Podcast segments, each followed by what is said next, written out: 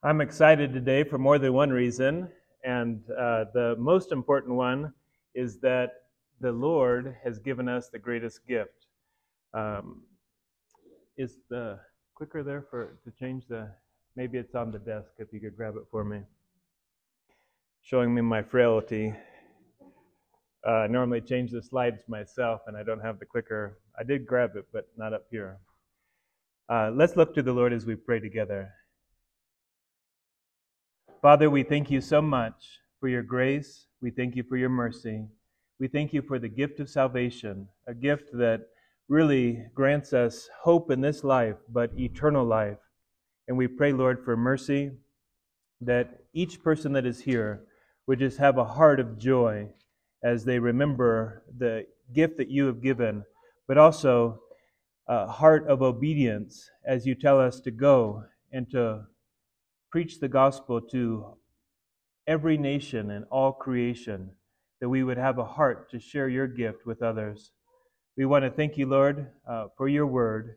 We want to ask that you would bless the word and bless us with your spirit, that we would be obedient to live out the things that you have for us. We commit this time to you and pray in Jesus' name. Amen.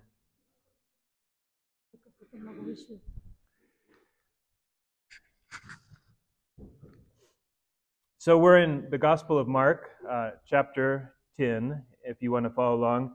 And I see this uh, part talking about salvation, that uh, Jesus is going to talk about the steps that we need to take to receive the gift of salvation, and also uh, how we need to share that gift with other people. I do believe uh, the most wonderful gift is salvation. Uh, I became a believer on December 23rd, 1995 and for sure, it was the best Christmas I ever had because uh, God changed my heart, and then I got to see the true meaning of Christmas for the first time. I remember singing uh, just after I asked the Lord to forgive me. Uh, I put in a CD into the player in the car. I was driving from one side of a rainbow to the other, and I put in a CD with the song Silent Night. And even though in elementary school as a young child I had sang that song, I didn't understand the words.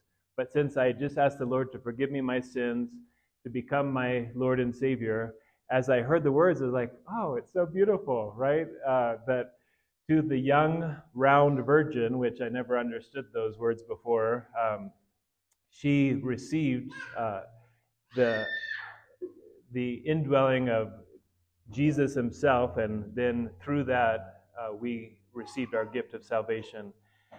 Uh, one thing that we can say is that the scripture makes it clear we are all in need of salvation. That's what Romans chapter 3 verse 23 says that everyone, all people have fallen short of the glory of God. Uh, we have all sinned, but also um, the Gospel of Mark chapter 16 verse 15 says we are to go into all the world and preach the gospel to every creature. So, as we have received the gift, we are then to go and to share it. Um, when we say salvation, we're really talking about eternal life. Um, that we don't have to be separate from God because of our sin, but through faith in Jesus, we're then re- received by God the Father. He sees us in his Son, Jesus, who didn't sin but paid for our sins upon the cross.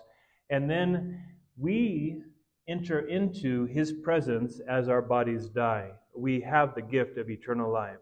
Today, I want to talk about some ways that Jesus tells us to receive, some barriers why people do not receive, and then our motivation to share this gift with others. So, we're in the Gospel of Mark, uh, chapter 10, and verse uh, 13 and 14. It says, then they brought little children to him that he might touch them, but the disciples rebuked those who brought them. But when Jesus saw it, he was greatly displeased and said to them, Let the little children come to me, and do not forbid them, for such is of the kingdom of God. And we do have a small child with us today. And it's kind of nice, right, to hear the sound of uh, a small child and to hear the sound of life. The disciples, like maybe some of you, because you're not accustomed to hearing a small child, a little bit disturbed, right? And they're like, Jesus is too busy, he's too important. Uh, and they actually, it says, um, forbid that they would come, uh, rebuked the ones that tried to bring them. When Jesus saw it, I love the heart of Jesus, don't you? It says he was greatly displeased, he was upset. And he says, Let them come to me, do not forbid them, for of such is the kingdom of God. So, our first understanding when we talk about receiving the gift is that we see that we have to come like children. In Matthew chapter 18, Jesus even says, If you don't come like a child, you cannot enter into the kingdom of God. Uh, so, a child, right, is one who trusts, uh, one who has faith. You know, when the parent says, We're going to eat today at five o'clock, the child doesn't question that. They're just like, when is five o'clock? is that now? And they're they're ready for it. They're believing the parents' words. And uh, we have to come into God's kingdom like a little child. And also, there's a phrase when we're talking about salvation. How do we come to receive the gift of salvation? Well, it says, "Come to me." Jesus says, "Come to me." And so uh, we're not bringing people to a set of laws. We're not bringing people to a building. We're bringing people to Jesus Himself. Jesus is the only one who ever lived as a human, uh, still remaining his nature as God, and he did not sin, and then he gave his life on the cross for our sins. We come to Jesus for this gift of salvation. Uh, continuing, it says, um, Let the little children come to me, do not forbid them, for of such is the kingdom of God. Assuredly, I say to you, whoever does not receive the kingdom of God as a little child will by no means enter it. Okay? Uh, something else we see about salvation it says this great word, whoever, right? It doesn't mean that there's some group of people, maybe in some society, that they're living horrible and God doesn't want to save them. No, it says whoever. So anyone who has the heart to repent can receive the gift of salvation if they believe that Jesus died for their sins and rose on the third day. But it also says, whoever does not receive uh, the kingdom of God will by no means enter it. And so uh, this reminds us that the way, as Jesus himself said, the way is narrow, the way is straight, and there is one way, that is Jesus. Jesus himself said, I am the way, the truth, and the life. No one can come to the Father except through me, meaning faith in Jesus. And uh, as we mentioned, we have to come as a little child. You could also say humble, right? Most small children, especially um, before they start talking, but most small children are humble, aren't they? Uh, before they uh, start uh, expressing their heart, uh, which the scripture says everyone's heart is deceitful and wicked. We need a new heart. But Jesus, he was willing to receive the kids uh, can you picture it in your mind? It says he took them up in his arms and blessed them as he laid his hands upon them. Uh, if your parents or grandparents, uh, there is scriptural instruction, right, to bless your children and to bless um, your grandchildren. We were in a, a, communal farm in Israel. It's called a kibbutz. And we were invited to go to a Friday evening meal beginning the time of the Shabbat. Uh, Shabbat in Hebrew means the time of rest or cessation. You're no longer working. And the father, uh, wearing his kippah, he says, I'm going to bless each of you. And so he went around to each person, including us, and he blessed us. And I thought, that is such a wonderful thing. Jesus took them up in his arms, laid his hands upon them, and blessed them.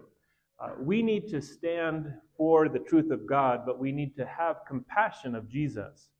And many of us, we start to express the things that we don't like, and we forget that our mouth is supposed to be used to bless people, to encourage people, to share God's truth and His love.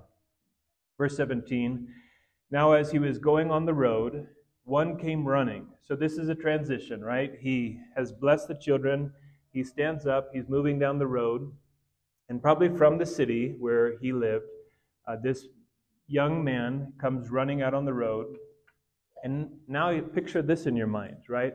It's probably a dirt path, uh, and he kneels before him and he says to Jesus, Good teacher. What shall I do that I may inherit eternal life? So, first, we can mention that kneeling is a form of worship. And some of us, still as we pray, uh, we might kneel. Uh, sometimes, as you uh, praise God or sing worship songs, uh, you also might kneel. It's a form of worship, it's a form of surrender. Uh, the rabbis normally would not take any type of uh, compliment, and they for sure would not take any type of worship. And so we're going to see what this means because Jesus uh, is called here the good teacher. And if you go back to the writings uh, during the time of the rabbis at this time, they wouldn't uh, be called good. Um, he asked the question, What shall I do that I may inherit eternal life? It's a good question, isn't it? Uh, have you ever had anybody just like uh, so focused upon their spiritual need, they say, What do I need to do that I would have eternal life? But the answer is that we ourselves cannot do something to fix our problem. Why? Because the problem is too great. Uh, the problem is this God is perfect, and um, in his perfection, we can't just come before him on our own. Uh, the scripture uh, says, As for God, his way is perfect. And then Jesus himself says, You shall be perfect just as your Father in heaven is perfect. Does anybody match that level of perfection? No, it's like most of us are probably not even on the scale, right? We're like, but uh, I thought I had been living a good life when I was driving my car in Southern California in 1995. I thought, you know, never killed anybody, uh, never had the desire to, you know, do all these bad things. I had never been drunk. But as soon as I realized who God was and that I had told lies as a child, I had stolen things, and all of a sudden I realized I need His forgiveness, right? And Jesus says, uh, if a person were to try to come before God, he would have to be perfect. And the scripture gives us the understanding that we receive the gift of righteousness through faith in Jesus. Because Jesus did not sin, as we believe, the Father sees us through the Son. And in that way, uh, we have a perfect standing because of Jesus' perfection, not because of ours. Uh, in Matthew's Gospel, chapter 19, verse 21, it's a parallel passage to what we're reading about this man who comes and kneels. Jesus says to him, if you want to be perfect, go, sell what you have, give to the poor, and you will have treasure in heaven, and come and follow me. So his riches, his possessions, were like an idol for him.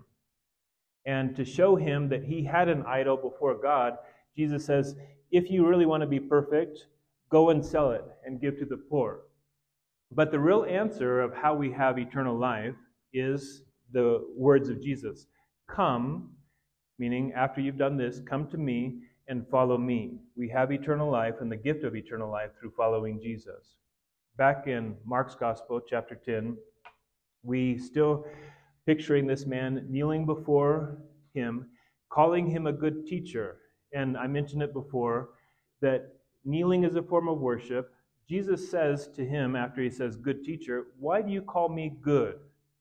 No one is good but one, that is God. So we need to have the proper understanding. Jesus is not denying that he is good.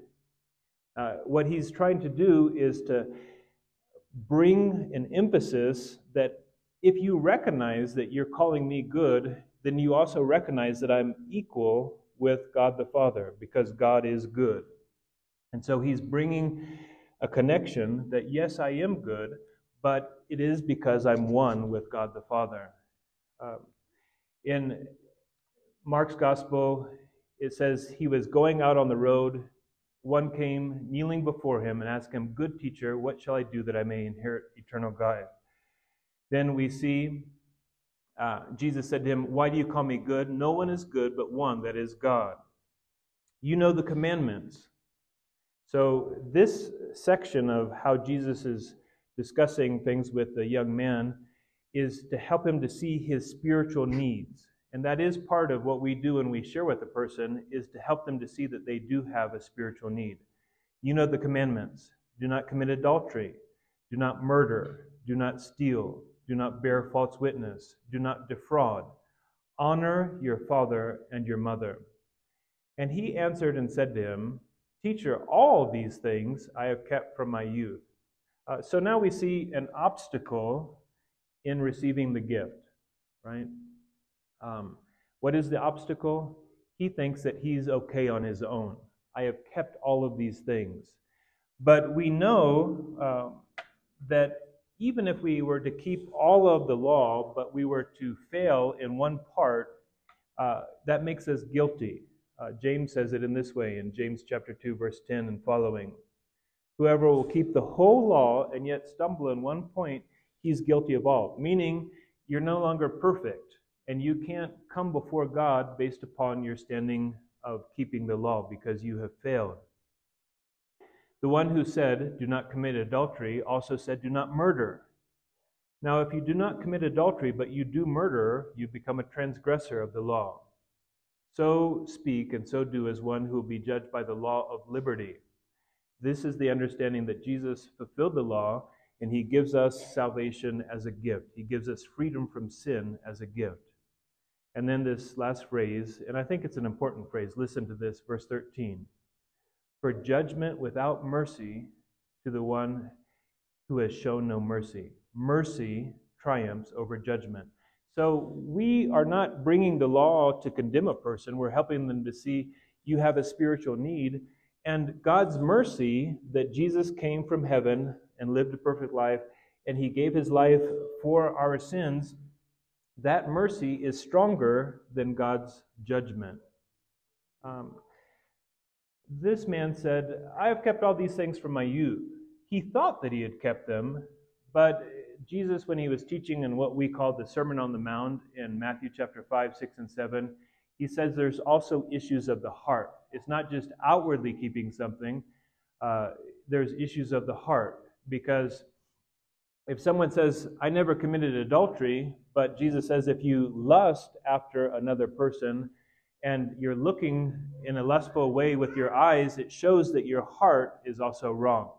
If you've never physically killed somebody, but you've been so angry that you wish that they were dead, Jesus says that that is the same, and it's showing you that you need to have a change of heart.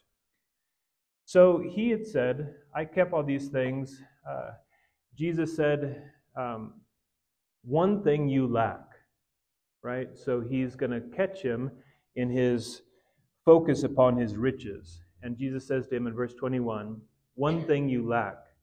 Go your way, sell whatever you have, and give to the poor, and you will have treasure in heaven. And come, take up the cross and follow me. But he was sad at this word and went away sorrowful, for he had great possessions. Um, the scripture doesn't say that it is impossible um, for a person who is rich uh, to receive the gift of salvation, but those riches don't save them. And Jesus is showing them, as he says, You lack. Sell the things that you have, give to the poor, and you'll have treasure in heaven. Um, so Jesus, it says, he looked at him and he loved him, and he said, You lack. I like that.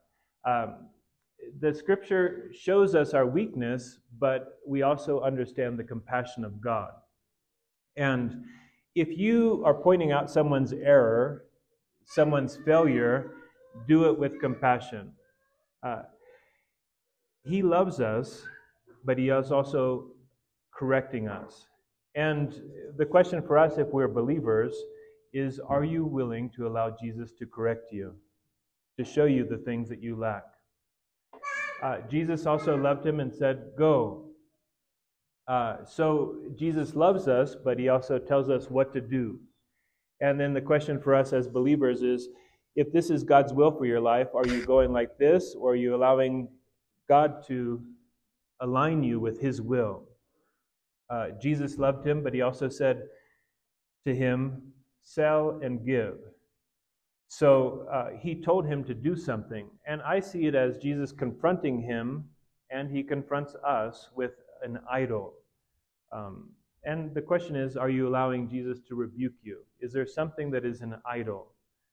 Um, I thought about it. I think probably at least five or six times. Marta and I have been where we've reduced our possessions to two or three suitcases apiece. Right? And when you do that, you realize stuff isn't the main thing in your life. Um, and some of us, we're so focused upon our stuff, we're so focused upon uh, our plans and our way of making money that we don't see that we're making it an idol and it's keeping us from being in contact with God. Jesus says to him, Sell and give to the poor. Um, maybe for you it's something else. Maybe it's the wrong attention to the internet or something that you're watching on your mobile phone. And uh, let me ask you a question uh, Are you willing to receive the rebuke of Jesus? Hebrews chapter 12 says that if we're true children, we're not going to be discouraged when we're rebuked by Him. For whom the Lord loves, He chastens, meaning He corrects in such a way to get us lined back with His will. Jesus looked at him, loved him, and he says, One thing you lack, go your way, sell whatever you have, give to the poor, and you will have treasure in heaven. So then we see our true motivation isn't to be things of the earth. Paul says, uh, don't focus upon things of the earth, but instead focus upon things of heaven. And Jesus motivates him not to live for the treasures of this world, but to be motivated by rewards in heaven. Um, do you know that that's okay? Jesus tells us more than one time that not to lay up treasures on earth, but to lay up treasures in heaven. That means that we are to be motivated. How we live now affects our eternity. And it is okay. Uh, our true heart is to be a heart of love and compassion. But it's also, if I'm thinking, do I just lay on the couch the whole day or do I do something for the Lord, right? if I just lay on the couch and live for myself uh, and I'm not sick or something like that, then I'm not acquiring anything in the eternal perspective. But if I see my life as an instrument that God wants to use and that He wants to work through me, I also understand that He promises, though it's by His Spirit, by His love, and His grace, that He will reward us when we are faithful to Him. And it's okay to understand that process and to live in accordance with it. If riches control our mind, are you willing to give those to the poor? And as you do it, you indicate that you're putting heaven as your priority. Uh, was that man willing to? Verse 22 tells us the answer. It says, He was sad at this word and went away sorrowful, for he had great possessions. Jesus says to his disciples, How hard is it for those who have riches to enter the kingdom of God? So, um, I look at it this way God's love is greater than anything I can experience on this earth. And if He tells me to release something that is holding me back from experiencing His love, what He has for me is so much greater than what I release. And that's a key to live in victory. What God wants to give you is so much greater than anything He asks you to release. Some of you know I was living a happy life on a sailboat uh, with a new car, and I met Marta in church and we started to pray. And basically, God said, You know, there are people in another country that need the message of gospel. And we decided after we prayed to go to Ukraine. And over time, we just gave away or sold all those things. And I wasn't weaker or lacking because I gave something away. I was stronger because I was that much more obedient and in connection to God. Jesus loved this man, but he said, Come, take up the cross and follow me. Uh, so his barrier, and it's a barrier for many people, is idolatry, um, a love of money, or a love for self. And that's why Jesus says, if you want to enter into heaven, you need to take up the cross. In those days, nobody pictured wearing a necklace, right? They only pictured this process of dying because the cross was a place that the Romans put someone to death and shamed them publicly. And Jesus is saying, You have to die to the old sinful nature, and you have to choose to identify yourself with me as you follow me. The path of salvation is to come to Jesus, but it's also to die to the sinful nature. That's one of the reasons that we uh, are baptized, is because we understand that the water, in a sense, represents the grave. As Jesus was laid in the grave, uh, he died for our sins, but then he came up out to live in victory. And we have to choose to identify with him. Jesus told him, One thing you lack. Um, what would it be in your life if you heard the word of Jesus? Right? This thing you're lacking, this thing is not adequate, it's a barrier. And then he says, Come, take up the cross and follow me. But that man was sad at his word and went away sorrowful, for he had great possessions. So Jesus comes to you, he says, Hey, turn from this or surrender that. What's your reaction? Are you sorrowful or are you obedient? Uh, we're getting close to the end of this passage for today, but I want to make a few applications and read a couple more verses. Verse 23 Jesus looked around and said to his disciples, the ones following him, How hard it is for those who have riches to enter the kingdom of God. And his disciples were astonished at his words. But Jesus answered and said to them, Children, how hard it is for those who trust in riches to enter the kingdom of God. So we see this word trust. Um, the scripture says we're to trust in God alone. Uh, trust is to express complete confidence. Um, you think about a bridge, right? If you could see uh, maybe cracks in the wood, or maybe it's just like a plank going across a stream or something, and you could see it bowing and flexing, and you put one step in and go, it's like, I don't think I'm going to go across that, right? You don't have the trust in it. But the Lord, He is completely worthy of all of our trust it means to express complete confidence. You know, um, we have gone through many transitions of life, and God has been faithful to get us through every one. He is worthy of our trust. Um, this contrast, and it is a challenge in the United States. People put their trust in money and things that they can see, possessions. But Paul tells Timothy in 1 Timothy chapter 6 verse 6 and following. These are just phrases from what Paul wrote. Godliness with contentment is great gain. Having food and clothing, we shall be content. For the love of money is the root of all kinds of evil. So Jesus says it's hard for those who have riches to enter the kingdom of God.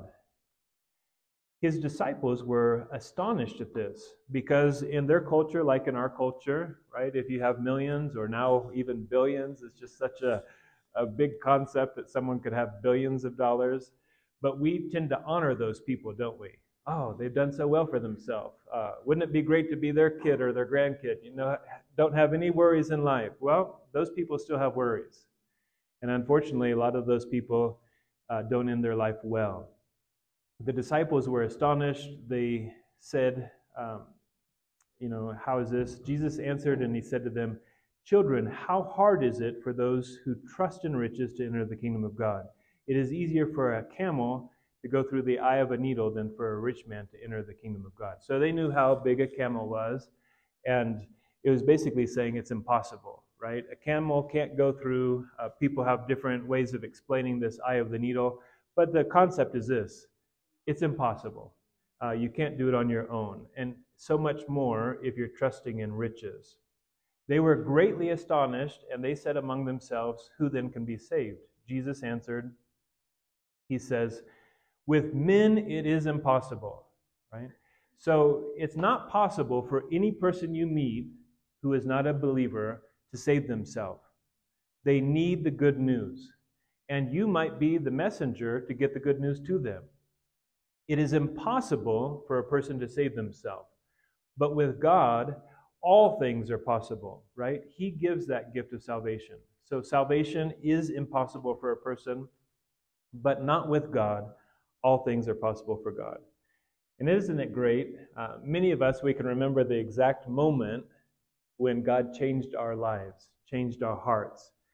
Uh, our greatest need and the greatest need of the people around us is to be forgiven and to be restored with God so that we can be in His presence for eternity. I've seen enough people die that you can see when a person has faith in Jesus and when they don't. And uh, when they have faith in Jesus, it's not like it's it's sad to say you're never going to communicate with them again on earth, but it's not a sad thing. They're entering into the presence of the Lord. Um, after we receive God's forgiveness, we need to share the good news with others. And I mentioned it many times today. The good news is this that God saw us in our sinful condition. Everyone, every person is a sinner. And then He came up with a solution. He came from heaven to earth as Jesus, lived a perfect life to uh, fulfill all righteousness for us, and then He gave His life on the cross for us. And then, as He was buried, after three days, according to the promise of the Scripture, He raised from the dead, never to die again. And so that is the good news that we can be forgiven. Uh, and Jesus tells his disciples, and it's something that we can apply to ourselves as well. The end of the Gospel of Mark, chapter 16, he says to them, Go into all the world and preach the gospel to every creature. He who believes and is baptized will be saved, he who does not believe will be condemned. In the end of the Gospel of Matthew, he says, All authority has been given to me. Who's in control? Jesus is in control, right? If we belong to Jesus, he is in control. And what does he say? Go therefore and make disciples of all nations, baptizing them in the name of the Father and of the Son and of the Holy Spirit, teaching them to observe all things that I have commanded you, and behold, I am with you always, even to the end of the age. So many times in different ways, we're told to go, share the gospel, make disciples, and part of that is to identify with the death uh, going into the water and the resurrection coming up out of the water of Jesus and do it in obedience. Um, I also want to say a couple people today have prepared for baptism. If you are motivated and you haven't been, uh, we'll help you to get dry. and uh, so uh, there's no real um, barrier. If you're a believer in Jesus and you have forgiveness, but you haven't been baptized, you can join us today. Uh, I'm excited, like I said, because we're talking about the most wonderful gift. And what do we do when we get a good gift? We talk about it, right? Or we share it. And uh, that's what God wants us to do. Um, let's pray that He'll motivate our hearts to be obedient to His commands and to be full of love as we share with the world that is in need of salvation. We want to say thank you, Father, that you saw us in our failures. You saw us in all of our sin, and you didn't leave us in that condition. But you came, Lord Jesus, from heaven to earth.